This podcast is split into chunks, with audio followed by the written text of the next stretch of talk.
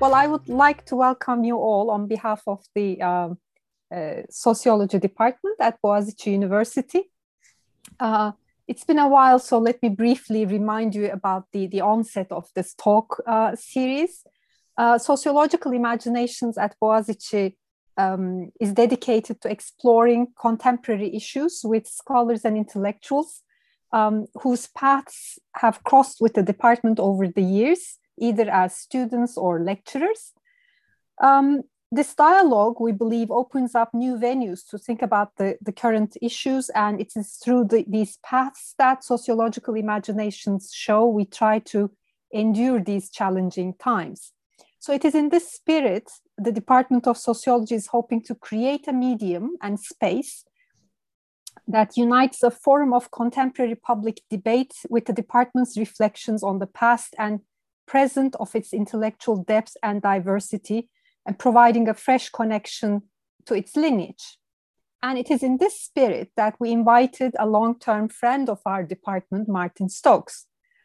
Uh, he, he was a visiting professor in our department in the summer semesters of 1996 and 2006. Um, Martin Stokes is the King Edward Professor of Music at King's, King's College London.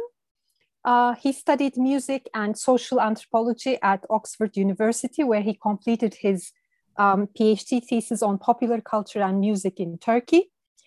Uh, his research interests include uh, ethnomusicology of the Middle East, um, uh, Mediterranean and Europe, anthropology of music, Middle Eastern popular music and culture, social and cultural theory.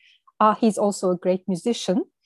Uh, his books include The Arabesque Debate, Music and Musicians in Modern Turkey, um, The Republic of Love, Cultural Intimacy in Turkish Popular Music. Both of them have been translated into Turkish and most recently, theory and practice in the music of the Islamic world.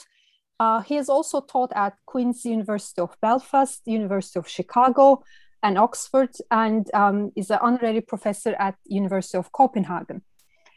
Personally, it's also a great pleasure and an honor for me to introduce Martin, who's been a wonderful friend over the years, and also a source of inspiration for those of us who did their graduate work in 1990s it is through his work, and I have to add and mention Meral Özbek in this context as well.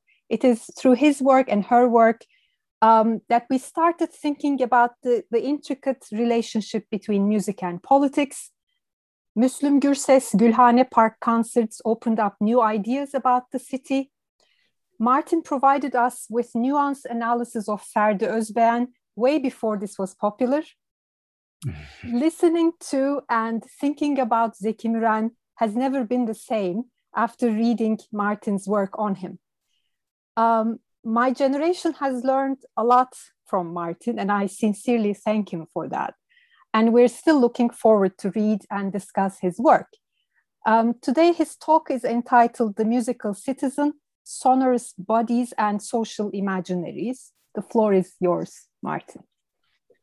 Thank you very much, Ayfer, for that extremely kind invitation, and thank thank you all of you for um, doing me the great honor of um, remembering me um, for this colloquium series and inviting me to participate. Uh, as Ayfer mentioned, um, I spent two very happy summers at Boğaziçi in 1996 and 2006 they were more than just happy occasions for me. They were actually um, really quite transformatory moments uh, for me. Uh, it had to do um, with the brilliant students, um, the kind of glittering uh, faculty that you have there, um, the interest that I felt in my work and the support that I, I felt uh, for it um, was extremely important um, it was an opportunity to think and, and reflect um, and to do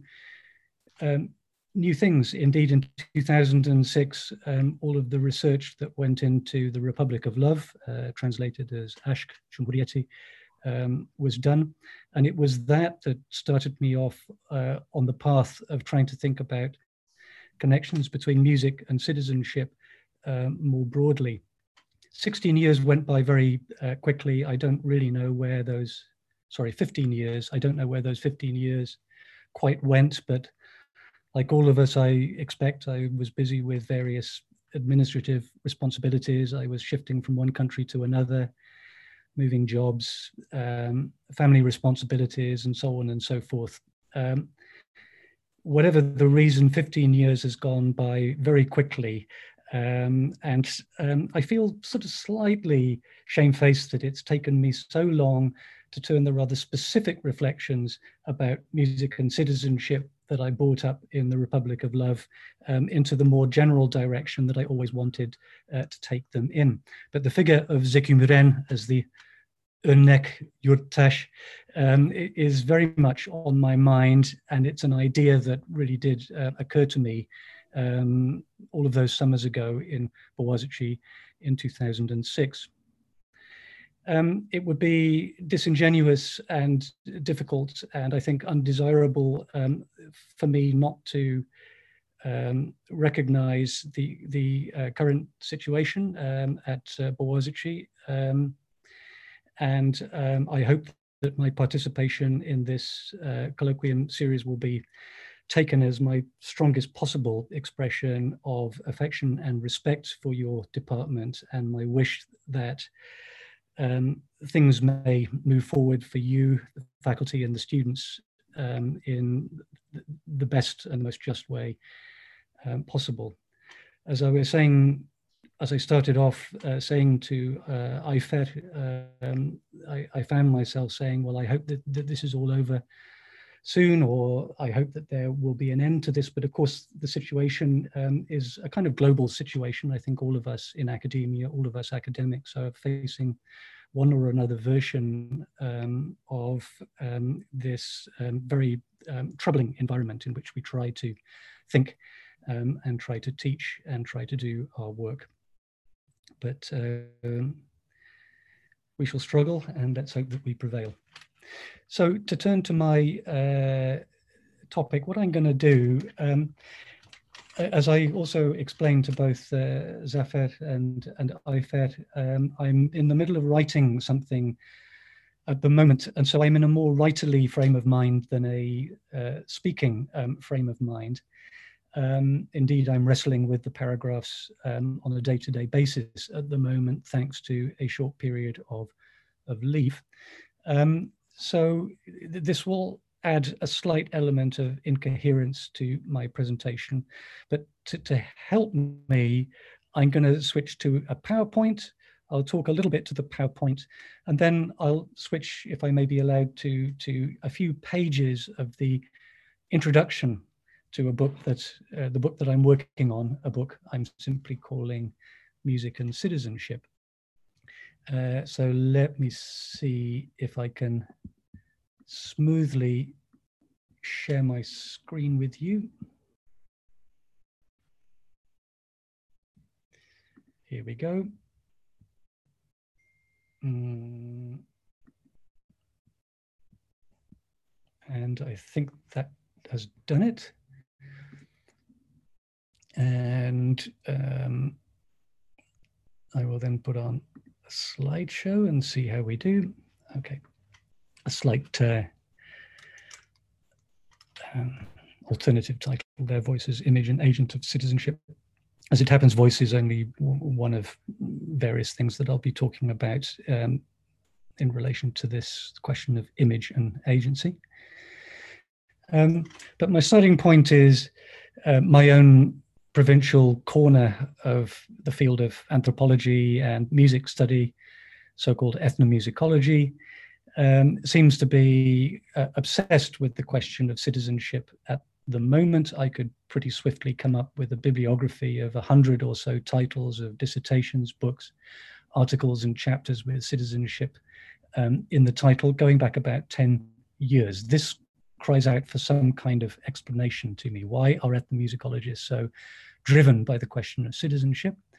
One answer to this, of course, is the field of renewed critical interest and broader intellectual interest in the question of citizenship that goes back 30 or 40 years, political, sociological, literary, anthropological, as well as legal on the subject of citizenship.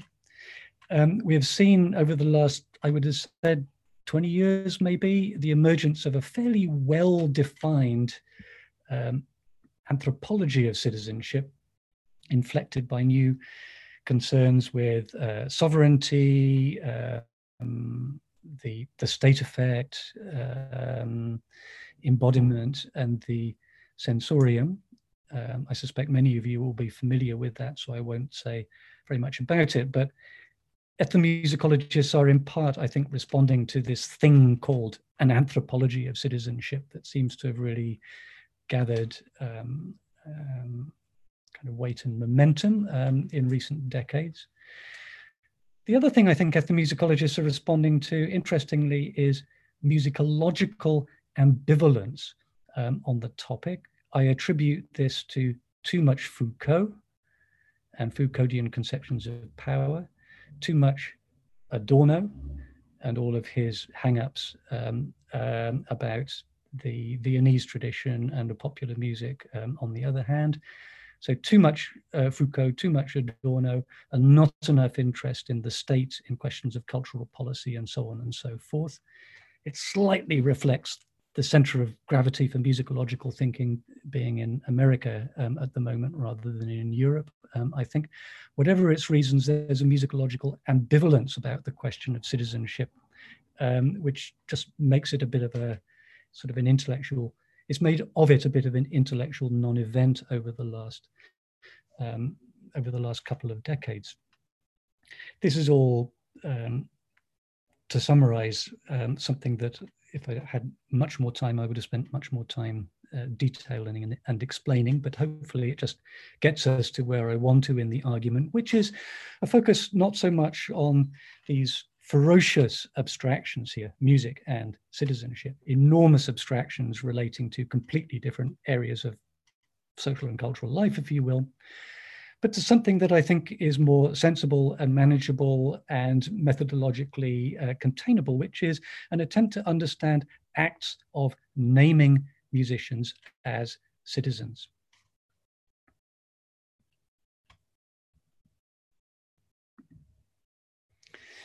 Um, the difficulties that musicologists have uh, lies with uh, the Beethoven complex, if you will. This is the most basic lesson that anybody who is brought up in the Western musicological uh, and musical uh, traditions learns uh, early on is Beethoven as humanist, as artistic genius, responding to French revolutionary citizenship um, ideals, particularly in his Eroica symphony. And the figure of Beethoven as ideal citizen, as Örnek Yurttaş, uh, as it were, um, is extremely conflicted, is extremely complex, and semiotically, it has become extremely unstable in this 250th anniversary of his birth, we constantly hear that Beethoven was a model citizen, but he was a model citizen of what?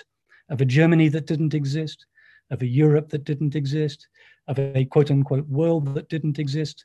So the citizenship uh, narrative as regarding this kind of mythic uh, figure of Beethoven has become extremely uh, unstable, semiotically unstable, and no better um, illustration of that than this um, sculpture of multiple Beethovens which have been made for his native city of Bonn and scattered all over the city. The moment you start to have outsized or multiplied um, uh, iconic images that you know that something is going weird and is going wrong.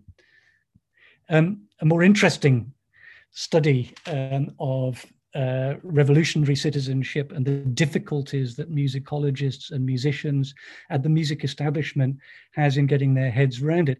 it has to do with the figure of Luigi Cherubini, um, an Italian composer who Riccardo Muti, an Italian conductor, very much um, in hoc uh, with the populist um, um government um, in Italy, has been making a big play of repatriating and reclaiming quote unquote Italian artistic heritage and particularly the citizenly figures of its composers. Cherubini is interesting because although he was Italian, he spent his life in revolutionary France. He actually became um, taking advantage, advantage of France's revolutionary citizenship laws, um, one of the very first non-French people to get French citizenship. He was highly indebted to France and he expressed absolutely no interest whatsoever in Italy or returning to Italy, and least of all of, of his body being returned to Italy after he died. So here's another interesting thing, how kind of cultural citizenship gets configured um, around the figure of, of, of, of dead composer citizens um, and the repatriation of their remains. Now, the interesting thing about Cherubini is that the whole story is a kind of failure. Riccardo Muti's campaign to have Cherubini uh, reinterred from Paris to Florence, which was his, his the city of his birth, failed. It didn't go anywhere. And this signifies to me, or this says something to me, um, uh, something more about the difficulty that uh, musicians, uh, musicologists, and the music establishment have in, as it were, making this this um, this this linkage kind of stick and and, and work um, as music and citizen. Let me switch uh, to another point of, reflection here, which is um, exemplifies rather what I mean when I'm talking about um, shifting the focus from these two abstractions onto rather more specific acts of naming or claiming musicians as citizens. And this relates to um, an event that I was um, involved in. It took place in 2015. I was invited to participate in a conference at the very last moment in uh, Royaumont in Paris. Um, I rather suspect that somebody had dropped out and I had been invited at the very last minute. So I was going to say no to this invitation. But then I looked at the program and I saw uh, a music performance which was going to be discussed involving an old friend of mine. That old friend is Amir Safar, who is a uh, American-born trumpeter of um, Iraqi uh, background and heritage. Uh, he was a distinguished, he is a distinguished jazz trumpeter. In fact, that was how I first came to know him when I was living in Chicago. Um, he was also a conservatory trained musician, and at the time that I knew him, he was a young um, uh, recruit to the Chicago Symphony Orchestra. So, a very, very, very distinguished, high powered, talented Chicago musician who, at the time of the American um, and Allied um, invasion of Iraq, um, became possessed of a desire to rediscover his Iraqi musical heritage, which he did by listening to his father's record collection. His father was a great connoisseur of the Iraqi maqam tradition, which is to say its classical music uh, tradition, which was heavily repressed by Saddam Hussein. Um, so when I saw his name, when I saw that he was participating in this event, I thought I must go to this. So I swallowed my misgivings um, about this last minute invitation and my rusty French, concocted a paper, as one does, jumped on Eurostar, and later that day I was in Paris. So the um, what this uh, performance was was a heavily curated transcultural art experiment under the tutelage of an ethnomusicologist called Frédéric Deval. Frédéric Deval insisted on this word transcultural art uh, to talk about um, art um, as a kind of connecting um, process. He didn't like interculturalism um, and, and various other terms for this reason. Frédéric Deval himself had sadly just died before this particular performance, so I didn't have a chance to talk to him um, about it. But it was this heavily curated very public aspect um, that fascinated me. The musicians, mainly um, people uh, who's uh, mainly Arabic speakers, people from across the Arab world with French connections, uh, had been invited to uh, participate in this. Um, uh, as well as Amir Safar, also Marc Nammour, who is um, a Arabic language and a French language uh, slam poet and rapper.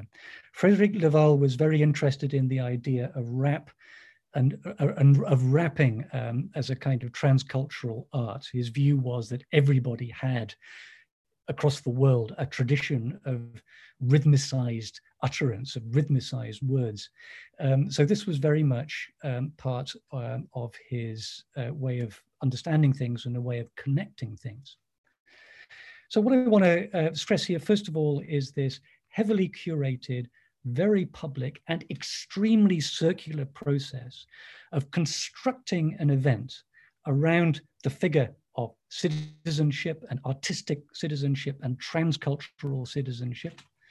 Okay, so it's it's structured around these ideas. The ethnomusicologists um, involved are actually setting up this whole kind of artistic experiment. They're then bringing other ethnomusicologists um, into um, observe the whole process and comment on this process as kind of as kind of critics. So you have this kind of immensely uh, circular um, kind of public thing in which citizenship is being um, imputed, it's being projected, and it's being, as it were, reflected back.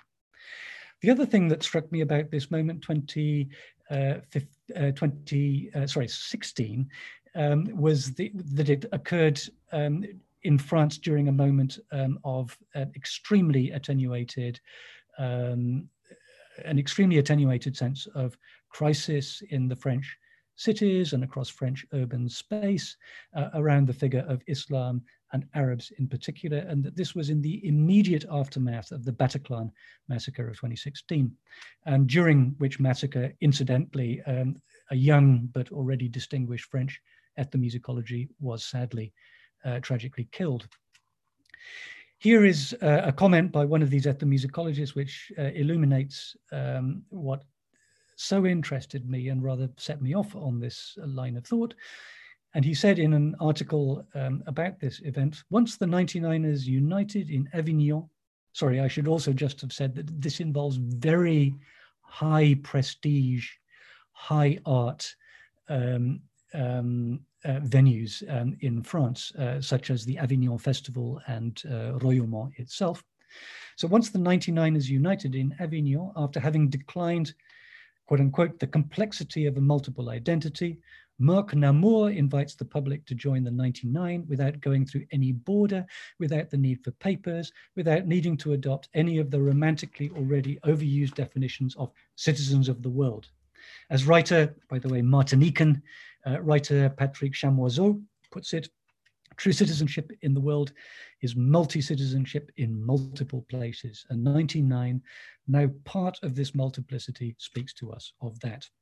Please notice in this uh, sentence, my translation from French, I should add, um, but please notice in, in this quotation the expression true citizenship here.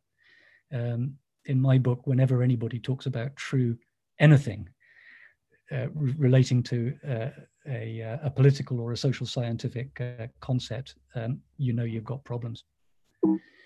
Let me move on. Here are some pictures. I'll just quickly show you some pictures to give you a flavor of the event. Amir Safar with uh, his American jazz group, the Two Rivers Ensemble at the top, and working with an Iraqi Maqam um, artist at the bottom. Um, French Arab culture is very much connected with um, Beirut and uh, Lebanese um, academics who move between the two spaces. And Marc Nammour himself is an immigrant to France from uh, Beirut. And here is Royaumont, a gorgeous Gothic uh, ruin monastery out in the suburbs of Paris. Gothic splendor. Gothic splendor, um, but also a state-of-the-art performance venue for French new music. Now, what I want to do is just for a few seconds, if you'll allow me, is to show you a... Um, la musique électronique contemporaine, en passant par le jazz ou le rap. 99.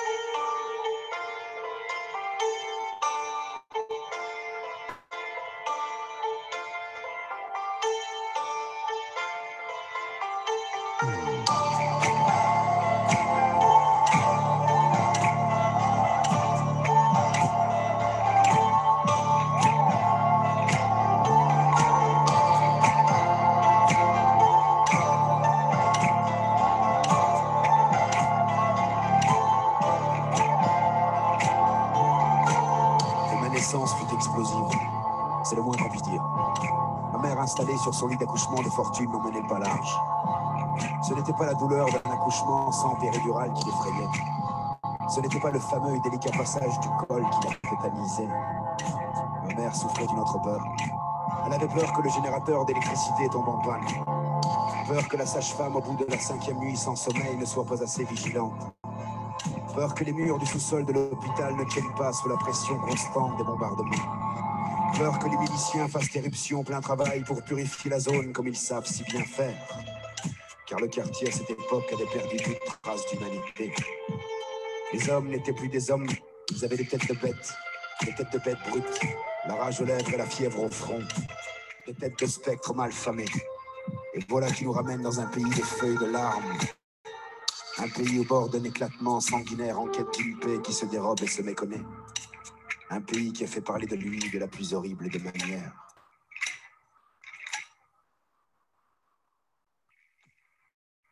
Mémoire est entourée de sang. Mémoire a sa ceinture de mémoire est entourée de...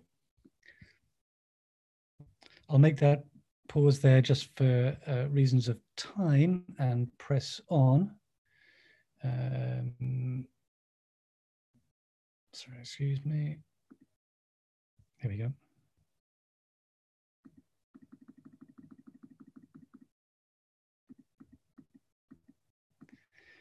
Uh, so that gives you an idea of, of what it uh, sounded like and the kind of uh, rapping, slam poetry, um, rather loose improvisational uh, structure um, of things.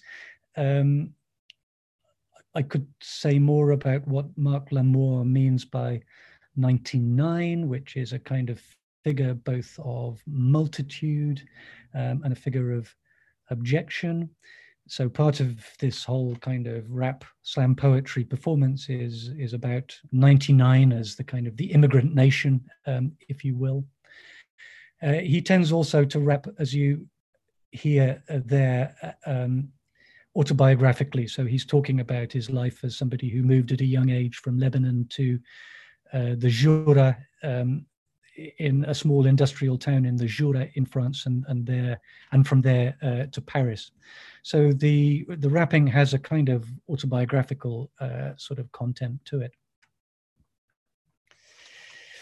So um, taking such acts of uh, forging um, a link between music and citizenship, such acts of naming, as it were, particular musicians or particular musical practices as somehow inherently uh, citizenly or as representing some kind of ideal or, as Parlati puts it, true citizenship. Something's going on here, I feel, something that is precarious, fraught, and compensatory. It goes without saying that uh, as a political category, citizenship is an extremely fraught category, category at the moment.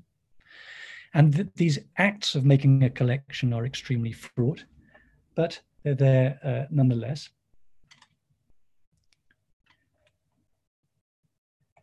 Sorry, I'm just uh, getting another screen up.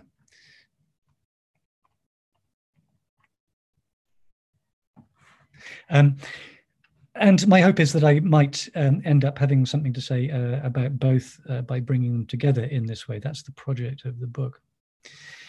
Um, and I hope also to have, in particular, identified some of the rather particular ways in which music has been involved in these uh, debates about citizenship. Sound and listening, I would want to suggest, um, are not just one sense among many in what Trnka et al. call a sensory citizenship, but you know, what I, one of the things that I want to try and do here is to suggest that sound and listening might be particularly important to this whole uh, discussion um, of what Trnka et al. are calling sensory uh, citizenship. Okay, what I'll do now, I just want to read um, a, a few paragraphs um, of this uh, introduction. Um, the moment that I feel um, that I'm, my voice is becoming tiresome uh, or that I'm boring uh, you or myself, uh, I will just stop. But I'm assuming, Ayfer, that it's okay if I just talk for another 20 minutes or so and then hand over for questions. Is that okay? Good. So um, again, excuse me, whilst uh, I just switched to something I was writing um, literally this morning. So uh, the, the, the um, shift towards uh, the question of what it is that music, sound, and listening particularly brings to questions and debates about citizenships, citizenship has been anticipated in some well-developed lines of thinking in what people now refer to as sound studies, focused on orality, voice, and mediation. These lines of thinking, orality, voice, and mediation, have been productively concerned with the ways in which sound has made or shaped political community. I will get to a discussion of these terms and what they have to offer shortly. But the preliminary point in the light of the preceding discussion is that a focus on sound and hearing and on music itself might have something rather specific to offer to the study of citizenship. We might resist the thought, one prompted by anthropologist sensory turn, that uh, sound and hearing might be regarded as just one sensory formation with regard to the study of citizenship, amongst others. For historical and institutional reasons, I would want to argue that it might be a rather particular and important sense, affording some rather particular and important insights. Okay, I want to just resist the temptation here to kind of explain music and sound away, to reduce it to its context, to, you know, to, sort of lose its specificity. In the late 18th century, in late 18th century Europe, the terms music and citizenship assumed distinctly modern meanings more or less simultaneously. Music had come to mean an abstract aesthetics of feeling and sound realized wordlessly in symphony, sonata, concerto. Citizenship, meanwhile, had come to mean membership of political community defined by nation state, realized in liberty, equality, and fraternity. Jacques Rancière describes this conjunction in terms of the late, late 18th century's decisive redistribution of the senses, as he puts it, henceforth indissolubly linking the arts and revolution. Music, and hearing along with it, was to assume particular significance in this redistribution. In part, this was because of the generally heightened sense of value accorded to it and to those who made it, and to the act of listening to it in purpose built spaces. In part, it was because of the specific importance, because of the specific importance that music assumed in the context of broader discussions about language in 18th century theorizations of political community. The attentive assembly, gathered for the purposes of listening in a resonant space, had, after all, long been a vital image of citizenship. For Rousseau in particular, the links between audibility, language, and political society were paramount. A well known passage in the Essai sur l'origine des langues suggested that democracy extended only as far as the last person in the crowd capable of hearing the speaker. Rousseau understood the problem here as primarily one of language and the difficulties language created for speakers.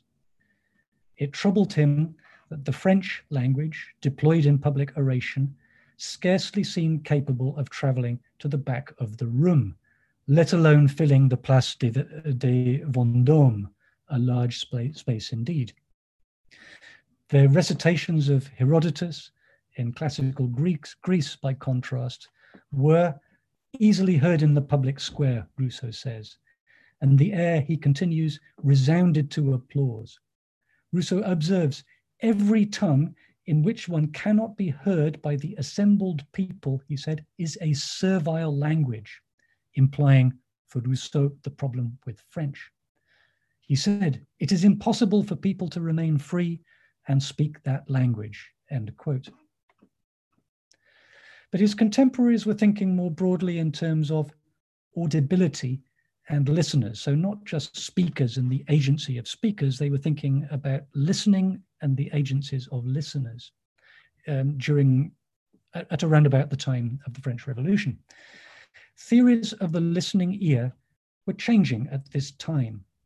Medieval notions of resonance, whereby listening was imagined as an act of inner vibration proportionate to the vibrations without, was being replaced by a conception of listening in the circulation of nerve liquid, sentiment, and tears. In such a conception, listening required knowledge of quote unquote codes and quote unquote mechanisms. These are 18th century terms here, through which music was believed to operate on the listener.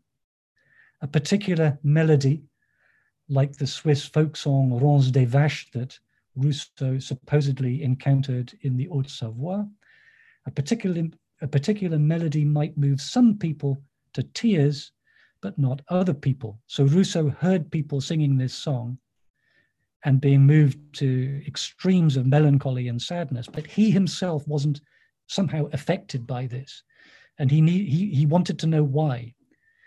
Because if you understand feeling to be transmitted by sympathetic vibration, of course, you, you must feel the same thing. But but, but Rousseau noticed that he wasn't feeling the same thing, and, and he needed to understand, as it were, what was going on here. Audition, as Rousseau and others came to understand, was a matter of understanding the intricate habits and customs that connected sound and sentiment, not merely of vibrating sympathetically. Political community, people came to understand, depended on an assembly of such active and informed listeners who would thereby be able to give credence to vital public narratives and political oration. So one thing that around about the time of the French Revolution, people were beginning to uh, understand is that that that listening, that audition was a kind of agency. It wasn't just a passive matter of kind of vibrating. The listener needed to be educated to bring something to the act of listening. The, the listener had responsibilities, as it were, political responsibilities. So, so one question here is, is a question about the agency of the listener, which, which was developing at this very important moment. Another thing that was happening at this moment was um, an emphasis on what we might call filtering. Okay, so it's not just a question of sound and amplifying sound, but of filtering that sound so that only the important sound gets through and the less important sound doesn't.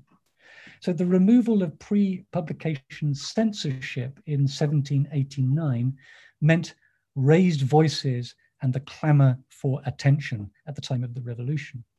French revolutionary assemblies were evidently a cacophony. As Marat and others quickly realized, one could not dispense with basic rules and procedures to ensure that voices raised at these assemblies were also voices heard. Architectural and technological solutions like megaphones and raised platforms were proposed at the time of the revolution.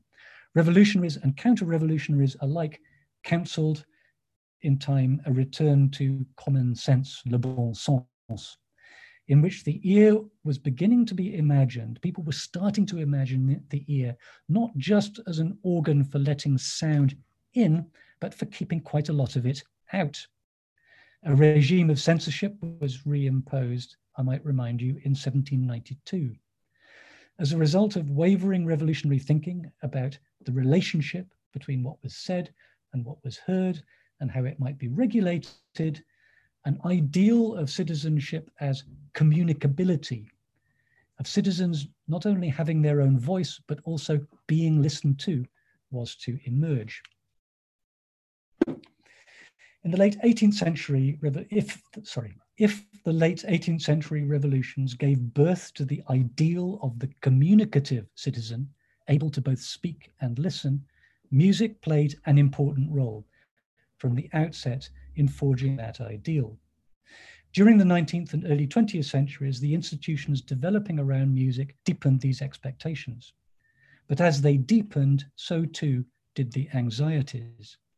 These anxieties were primarily focused on the audience. Just get another slide here. Um, yeah, these anxieties were primarily focused on audiences. In the middle of the 19th century, they were, after all, hardly models of civility, these audiences. Indeed, in the United States of America, as Richard, sociologist Richard Butsch discusses in his book, The Citizen Audience, Crowds, Publics and Individuals, published in 2008, they were notoriously rowdy and politically partisan. In Jackson's America, there was admiration for these vigorous, masculine, and unruly democratic energies.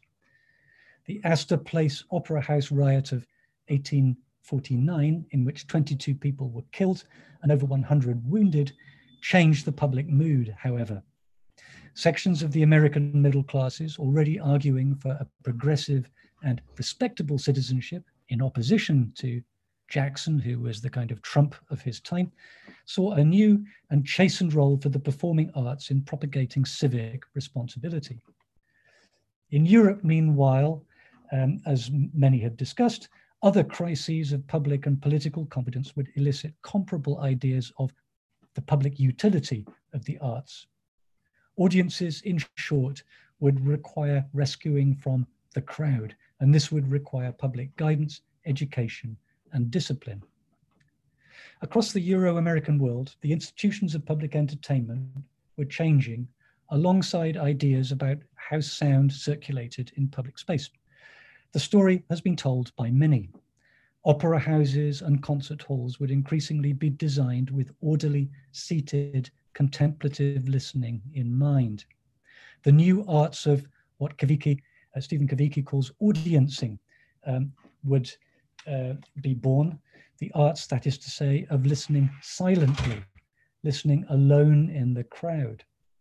Acoustics would later develop as a science or quasi science to support the new architectures of entertainment, architectures designed to permit audibility in ever growing spaces of resonance. Materials and technologies would then be developed to contain and direct resonance, noise reconceived as matter to be disciplined and regulated. The struggle over the citizen audience was then, in part, an effort to rescue it from the crowd, in part, an effort to rescue it from noise. Early in the 20th century, questions about media and mediation, let me see. Media and mediation, radio, cinema, and sound recording in particular, began to predominate. On the one hand, these new media might allow sounds to circulate democratically around the nation state. In America, they were imagined rather explicitly to have a powerful capacity for turning immigrants into new citizens. On the other, they might render the mass media audience passive, silent, and uncommunicative, and thereby vulnerable to advertisers, i.e., commercial interests, or to enemy propaganda. With regard to the arts, the fear of the crowd was quickly replaced by a fear of the mass. The challenge of the citizen audience, as Richard Butsch shows for American social theorists of the 1930s, would increasingly be configured as a negotiation between the two. On the one hand lay the crowd, making too much noise. On the other hand, the mass, too little. The ideal audience, somewhere in the middle, was imagined as public, orderly, rational, informed, and unified above all in discussion. Earlier in our current century, the internet and social media were, in some regards, to change the landscape significantly. From the outset, their capacity to distract or silence or absorb people in pointless activity figured in concepts such as interpassivity, clicktivism, and so forth, has been portrayed as a challenge to democratic participation, a threat indeed to democratic participation. The social media revolutions across the world around 2010, to be which I discuss um, in one of my other chapters, looked momentarily as though they might change the terms of this discussion.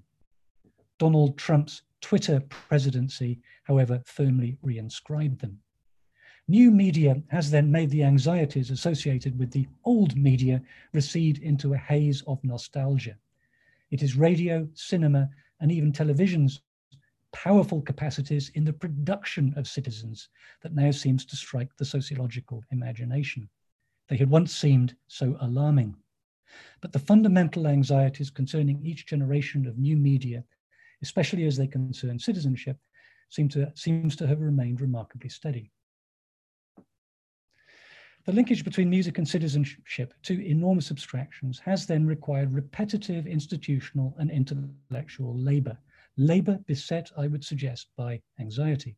These anxieties have, to summarize, been driven by fear of the crowd, i.e. unruly collectivities impinging on the individual subject and on the public, and fear of noise, i.e. unruly communication impinging on political deliberation. But they've been contained by institutions, pedagogies, and architectures developed in Europe and America to enhance the public utility of art and music. Mass media sowed new anxieties throughout the course of the 20th century and the beginning of the 21st. The older institutions, pedagogies, architectures, and value systems concerning art and music would, meanwhile, be subject to radical question. On this extremely unstable terrain, the work of the critic in forging and maintaining the link between music and citizenship would come to assume enormous importance. Now, I've, I feel I am running out of voice and running out of claims on your goodwill and attention. So rather than carry on reading, um, I'll just click through what remains of my slides just so you can see where this argument is going. And then I'll hand over to you for any observations or criticisms or um, uh, discussion wherever you would like to take it. But on the subject of criticism, again, the 1930s are crucial, and we see the emergence, particularly in America, of a kind of criticism, particularly focused on jazz, which is all about how the great American art form, i.e., jazz, can produce the great American um, citizen. And the links between jazz, democratic participation, and citizenship, were a very explicit um, theme in the work of an extremely interesting critic. He called himself a critic and not a, a theorist. Uh, this man, Kenneth Burke, in the 1930s, up to about the time and after and shortly after the Second World War, as I remember, um, is I think um, important, and I think he serves to emphasize rather well how the, the kind of public intellectuals critical labors that were required to, to kind of reinforce these links between music and citizenship. To conclude, and, and I was going to talk through this, but I think I've said plenty, if not uh, too much um, already. I think there are three areas of sound studies which I think um, strengthen uh, my discussion and what I'm trying to say here. And um, because I'm talking to a sociology department, um, um, I felt I might submit for your um, attention some interesting work um, that's going on in musicology and sound studies um, that I think connects with these questions about political participation and democratic uh, participation. One is a concept of orality, um, the fields, the, the kind of cultural fields of, of, of listening that we construct, um, allowing for very radical possibilities um, for understanding who makes noise, uh, who makes sound, uh, what sound is, who listens, and how they listen. Um, I would associate particular Ana María Ochoa Gautier's uh, work with this, uh, an important figure. Uh, Jerome Camal um, a young French ethnomusicologist, uh, Jairo Moreno, a distinguished um, Portuguese, if I've got that right, um, anthropologist. A second area is is is voice, um, vocal studies, and the question of voice. It does seem to me makes for makes for very strong, um, uh, a very strongly connected mode of inquiry um, concerning sound on the one hand and political participation on the other, voice, of course, being about political uh, representation and, and, and actuation um, just as much as it is um, um talking and singing. Um, the work of Gary Tomlinson and Michael Denning, which has tried to push questions about voice in the direction of song um, to make this a little bit more culturally specific is of interest and significance to me. The problem with voice and voice studies is that they seem to they're rather airy. They they they they live in a world of of kind of philosophical abstractions. Whereas what I like about Gary Tomlinson, Michael Denning's insistence that we talk about song is that it brings us to particular historical and social and ethnographic um, instantiations. Um, and finally, in this little trio, um, the question of mediation, um, of which, uh, of, of, course, you know, we'll all know plenty, but it is interesting actually to see how musicology and sound studies are processing Latourian actor network theory here to um, find new ways of thinking about the relationship between the um, the musical, the social, and the political. These three areas of more recent thinking more cutting edge thinking in my own particular field, orality, voice, and mediation, do I think um, add weight to this particular um, inquiry. So to summarize, um, music and citizenship, two abstract and rather frail and beleaguered concepts. Um, what interests me are these kind of rather repetitive, anxious, and unstable efforts to uh, to link them. Um, I want to argue as well that there is um, something um, about music that connects to this question of citizenship for historical reasons in rather important ways, and that can frame thereby a critical line of inquiry um, into contemporary uh, citizenship formations um, as a consequence. I thank you very much for uh, listening to me and um, should apologize as well for, for, for reading bits here and bits there and trying to sort of sum up large parts of the discussion, even as I'm trying to focus in on some rather specific uh, aspects of it. The focus here has been a little bit um, historical. Um, but I hope that that gives you a bit of an idea of what I've been up to um, over the last year or so. Um, and also for those of you um, who uh, know anything about my um, work on um, Turkish music and um, Zeki Müren and the Zeki Müren as the ideal citizen um, that I explored in um, the Republic of Love.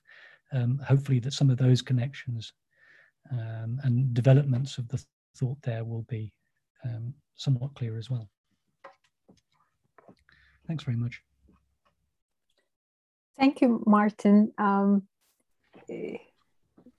Martin, do you mind stopping the, the sharing share so that I can, yeah. yeah. yeah. There we go, yeah. Uh, I'm going to give the floor to questions, but I, I actually want to propose a question because I'm, I'm a bit curious about this Marc Nammour case. Uh, could you could you elaborate on him a little bit more? Um, uh, yeah, yeah. So, so he's um, he left Lebanon during the at the end of the Civil War. So he's a child of the 19 late 1970s, 1980s. Uh, his family settled first in Saudi Arabia, um, and then in the Jura, in a small provincial, t- I think a watchmaking town in in um, provincial France, and from there he moved to Paris. He's been closely associated with the scene of in in England we would call it kind of immigrant rap scenes, um, uh, kind of connecting um, around the kind of images and ideologies of blackness um, associated with with rap, but ever the poet um, and the lines in France between rap and hip hop culture and and the art of the slammer or the uh, the slam poet. Um, you know, these are two things that kind of blur into one another in um, in Paris. Um, so the, he's a member of various uh, artistic uh, uh, collectives um, that met and that interact and cooperate there. His big break was the Avignon Festival. If you are kind of signed up for the Avignon Festival, this brings you to the public eye and to these kinds of rather well-funded kind of cultural projects um, very uh, smoothly, is my understanding. Um, what else was I going to say about? Um... No, but where, where do where do you situate him given your discussion on music and citizenship? Well, okay, so so um, from the outset that he, he is being con- configured as a as a as a as, as a well to use uh, Luigi Parlatti's term, who was one of the collective of ethnomusicologists who was both setting this up and both and commenting on it as an exemplar of quote unquote true citizenship right? Okay, so so you know he doesn't really play any part in this at all. There's an, ex, an extent to which he's a kind of a blank screen onto which these, if you want, kind of critical and academic concerns and anxieties are being projected, if that makes a certain kind of a sense. But he's not altogether passive. I mean, you know, the whole 99 project, which is about immigration, it's about representation, it's about the immigrant public, it's about the question of citizenship, it's about the question of ID cards in Paris. I mean, it's it's all it's a very highly politicized discourse that he's got, he's, he's, it seems to me, is quite conscious of the ways in which his art actually connects with these citizenship fantasies that are being projected onto it. That, that, that, that that's, that, that's, that's how I'm, um, that's what I'm seeing going on here. Okay, we can take questions. I mean, I, I have some other questions, but I don't want to dominate the question part. Um, I'm looking at the participants. Any questions, comments? Uh, Meltem? Okay, hi. Uh, it's very nice to see you again, Martin. Nice Thank you very much for this very rich presentation. I have um, two questions. One is a question, the other, I'm not sure if it's a question or something that comes to my mind. Uh, the first question is about this the gendering of this uh, the whole discussion because like as we all know citizenship is a gendered concept but not only that i mean voice is also is very much gendered uh, like thinkers like anne carson or Adriana Cavarero, feminist thinkers, have been writing on how the female voice has been expelled from the public sphere, from the dem- democratic participation, and all that. And so, my question is about what do you, what would you like to say that in within the scope of your project? And the second thing is that comes to my mind is when you started with Beethoven that uh, the protests in Lebanon, in Beirut, uh, in 2019, how the protesters were singing Ode to Joy in Arabic. And um, I mean, what does this tell us about the traveling of the figures of the musicians or their work into other contexts as a form of, I don't know, as a form of citizenship? So yeah, uh, um, no, uh, that, that's uh, very I appreciate both questions. Um, concerning gender, uh, gender is the kind of permanent um, provocation, I think, in these in these uh, conversations, um, and with each um, kind of either critical or scholarly um, or popular turn in the kind of sort of utopianism associated with this this idea of citizenship, which is no longer about merely about a legal category of of belonging in the nation state. It's it's now about it's it's now about political community uh, conceived in much more expansive terms and rather utopian terms. So with each with each turn of this kind of utopian rhetoric, I think the question of gender um, is freshly problematized, as it were. So with with with, each with each um, claim uh, for um,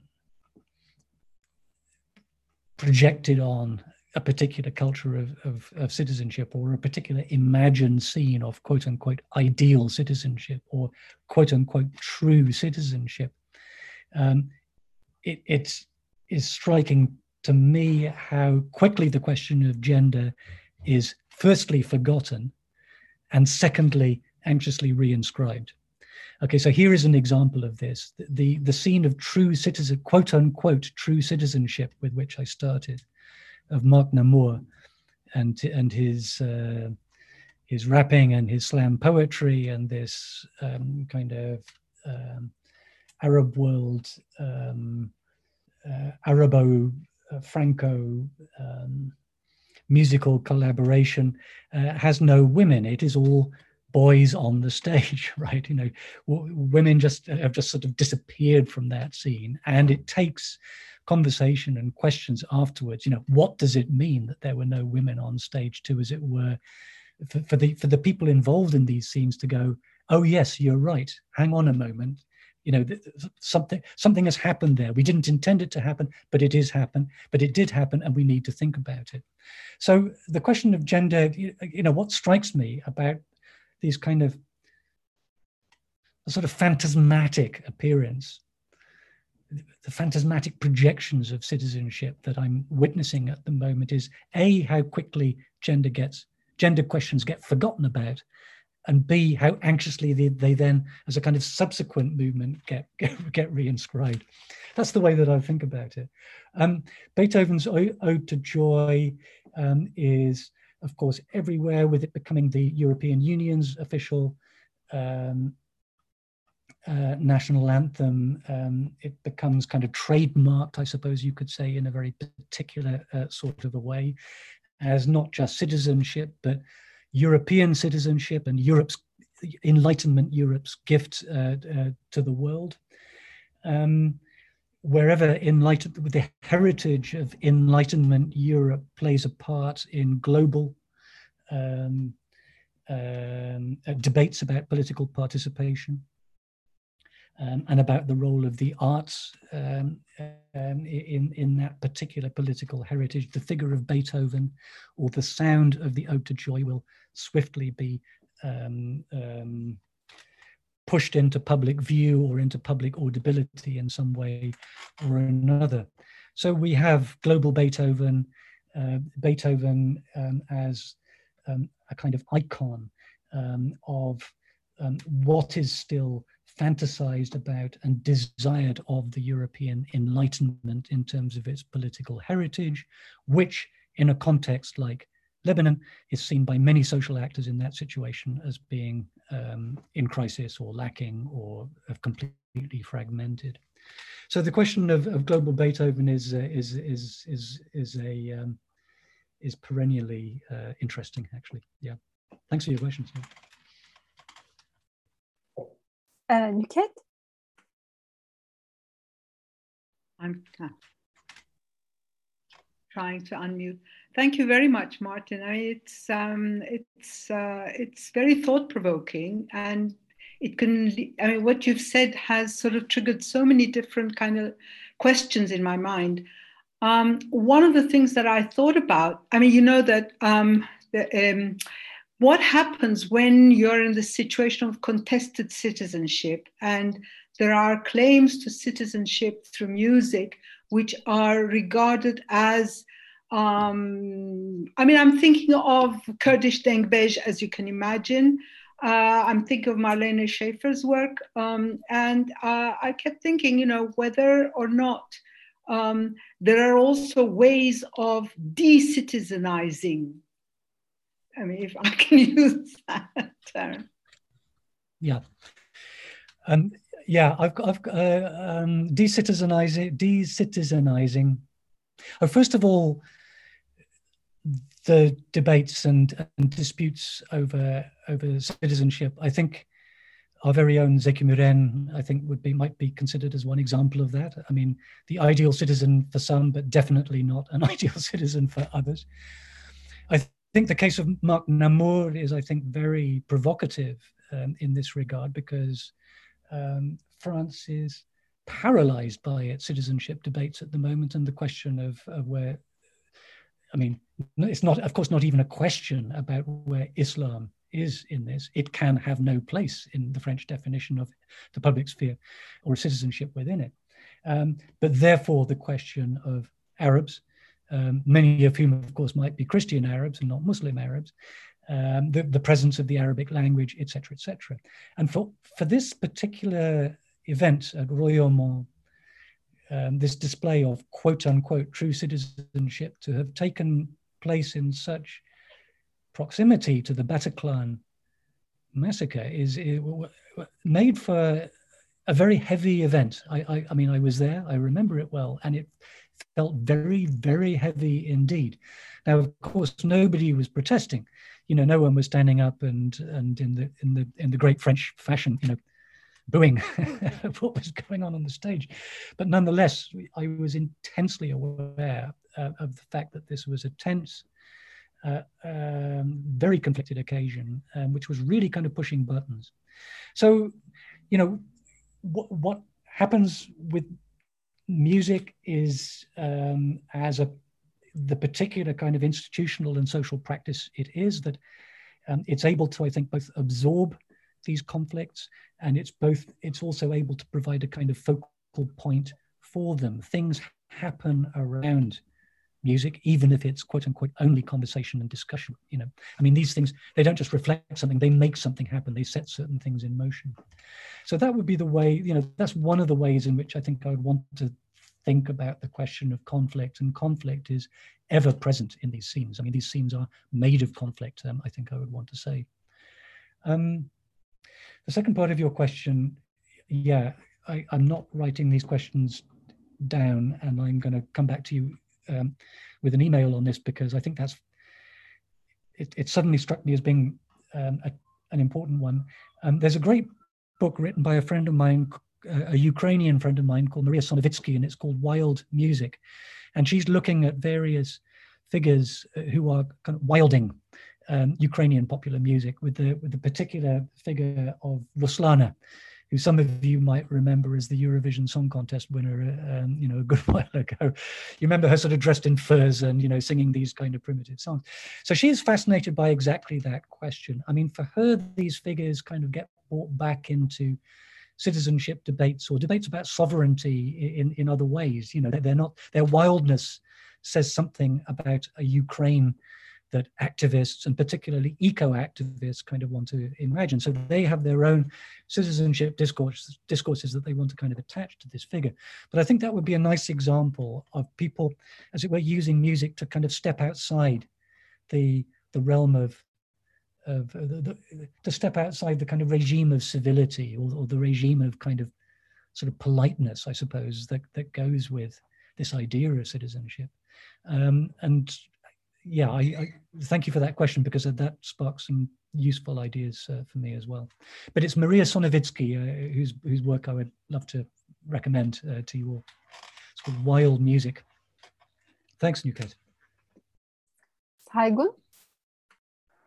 Uh, uh, thank you for the thank you for the very very stimulating talk. I have also it prompted lots of music films, many things in my mind that I'm not sure actually if I have a question, but perhaps you know some comments or some of the things that come sure. to my mind. And uh, right now, I'm teaching political anthropology in our department, and this is exactly like one of the themes that we're talking about the you know the voice and the sound in the making of the body politic the modern body politic its boundaries and so on and so forth Perhaps you are uh, familiar with that. And uh, um, actually, a few Polish films that I have in mind, they are, you know, not the obsession with Chopin as the uh, ultimate Polish, you know, figure uh, of, you know, expressing belonging to the Europe. This great idea of Europe is so much mediated by Chopin and Chopin and Chopin.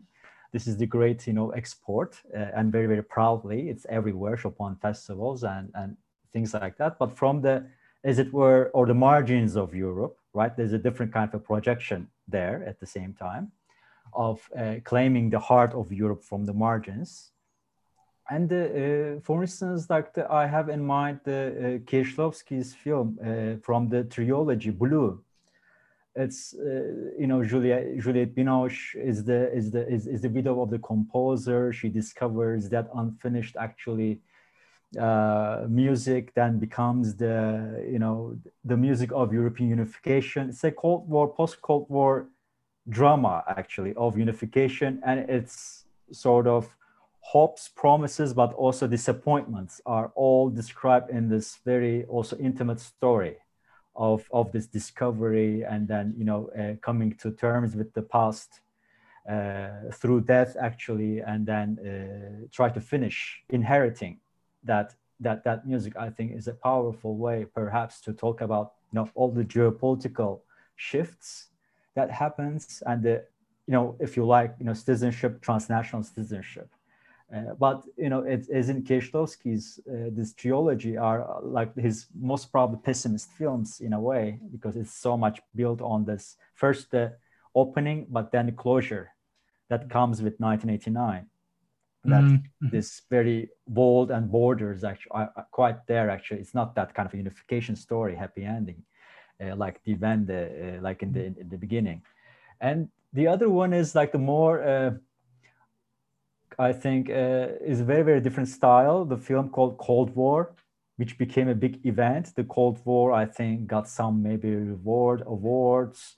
It is uh, also takes it also describes the cold war you know like story through the music. I, now i forgot the name of the of, of the filmmaker but it is uh, basically about uh, like the mm, a song a folkloric uh, song found or discovered with this you know like stalinist poland also had that folklore and the peoplehood. So the entire construction of the peoplehood through folklore of course nothing really unique about the, you know the, the, the soviet state uh, but then this song travels with the people actually migrating from Poland to France, but then they cannot really operate with this type of a folkloric song. They then turn it into a kind of a sexy, jazzy kind of a song with the same rhythm as a way of getting, you know, uh, like belonging to the Parisian culture of jazz so it becomes very very famous. Then uh, uh, his lover also comes and follows up and they kind of orchestrate together but then they torn apart. It's a kind of a love love story across the borders. And it's so much also about the music and what that how it translates these worlds from different parts of the cold war if you like this i don't want to say iron curtain but this kind of a yalta or this this this, this borders.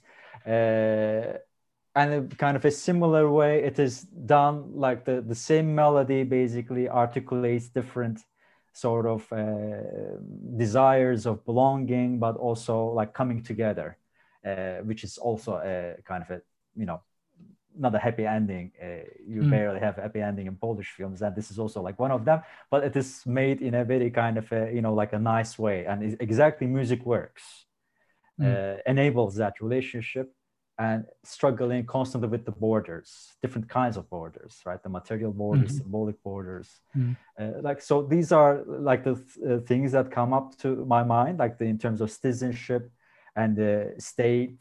You you talk about the state, but perhaps in a different way, cultural policy. Uh, and also belonging and how it is sort of uh, mediated and expressed in different forms. Um, so it seems to be like there's a very exciting history of that. I mm. think I can just mm. finish with that comment. Uh, uh, thank you. That was a, a very, um, very thought provoking indeed. And as you were speaking, I was just taking notes there because I know I know Blue, but I it's probably 20 years since I've seen it. But I will, as you were describing it, I remembered it and and can, can yeah. see its significance. Cold. So I'll return to that. Cold War I haven't right. seen, but hmm. as you again as you were describing it, I uh, came to um, uh, I came Did to remember it. I mean, it, though. Uh, were, were you able to identify the film? I can also put it in the chat. I, I can. Uh, I'll, I'll. I'll. I'll get. I'll get that. Um, yeah. Okay. Uh, uh, don't. Don't. Don't worry. Um, but going. But heading. Going all the way back to the beginning of your, of your um, line of thought there uh, with Chopin. Chopin is the. He's the. He's the opposite of Cherubini in this story, and in the sense that the, the, the um, I mean, first of all, that his kind of capture by the Polish state during the Cold War was relatively unproblematic in, in the sense that uh, the West kind of accepted it, um, you know, w- without without uh, without much question for various, I suppose, quite sort of obvious reasons, not least Chopin's own self-identification, you know, the creation of his own mystique as, as a Pole, even though musically speaking, there was nothing Polish about him, despite his mazurkas and polonaises and everything. There's nothing remotely Polish about those, okay? Um, but it was, it, it was uncon- tested, um, and so he he provides an interest and you know claimed um, as um, a, a, kind of uh, Polish pre-citizen, um, uh, as, as it were, in, in a way that is relatively uncontested. A Polish sociologist friend of mine, Zdzisław Mach, has written a very interesting article about this, which um, I've, I've, um, I've been thinking about for a good long time, although not all of my Polish friends um, agree with it. I mean, what it, I suppose, um, just to riff a, a little bit more on your ideas uh, here. I mean, something is, something happens, I think, between the case of Chopin and the case of Cherubini, uh, which interests me. You know, which is the the kind of plausibility of the idea of the citizen composer kind of bringing ideals and values and nations and the and and indeed Europe together in music somehow kind of falls to pieces. It's no longer persuasive as a narrative. It no longer works as a narrative. So something interesting, I think, has happened between pre-1989 Poland um, and uh, early 21st century um, Italy. I suppose it also does just underline um, that for all of the unity and unification that European notions of citizenship are premised on and based on, the actual, you know, what all of these composer citizens dug up, reinterred, reburied, carted around Europe, what, what this all shows is just how raw and still present not only the divides of the Cold War, but of the Second World War um, as well are, you know, the divides between democratic Europe and fascist Europe, to say nothing of the divides between, um, between um, uh, Western Europe and, um, and communist Europe. So I think all of these discussions and all of these composer symbols, um, I think, find themselves moved around this space and deployed in this space in, in deeply interesting ways, which a sort of blanket notion of the European composer. You know, which one still hears musicologists referring to, you know, European composers and European music as though it is this, this one thing, does no justice to at all. So uh, just to return your eloquent line of thought with uh, another slightly less eloquent one of my own, but that was that was very thought provoking. So thank you for that. Any other? I'll check out those films. Questions or comments?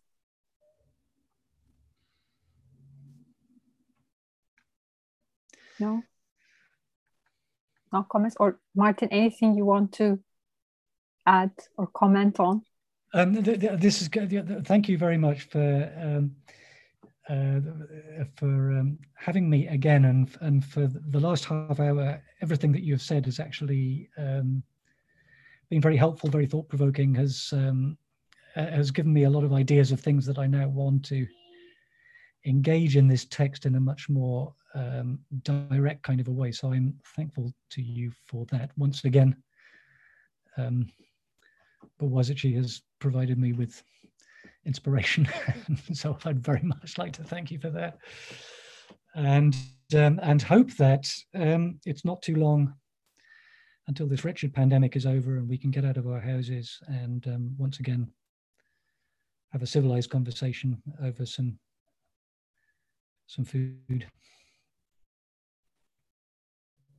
Well, I um, don't think there, and I don't see any other questions, so we can actually wrap up. And um, as as always, um, it was wonderful to have you, Martin. And um, in our hectic days, it, it, was it was a great opportunity to to stop for a moment and um, and think about music and citizenship, mm. and think about these different scenes and historical cases and connections. And um, so I want to thank you again and we are very much looking forward to read the book and um, and also we're very much looking forward to your next visit to Boğaziçi, hopefully a better Boğaziçi. Um, and um, and before we close, I want to remind um, everyone about the upcoming sociological imaginations talks. So we have um, Elif Babül um, in May, uh, and uh, you can follow our Twitter account uh, for the dates and the, the announcement will be made. So we have Elif Babül coming up. Um, and then in June, we have Cihan Tuğal um, who will be joining um, sociological imaginations. So these are the two upcoming ones. And Martin, we can also let you know about these things. So maybe you can take a break and uh, and join those conversations. And um, so I want to thank everyone for joining and um, thank you again for Martin. Um, lovely to hear you again. Thank you.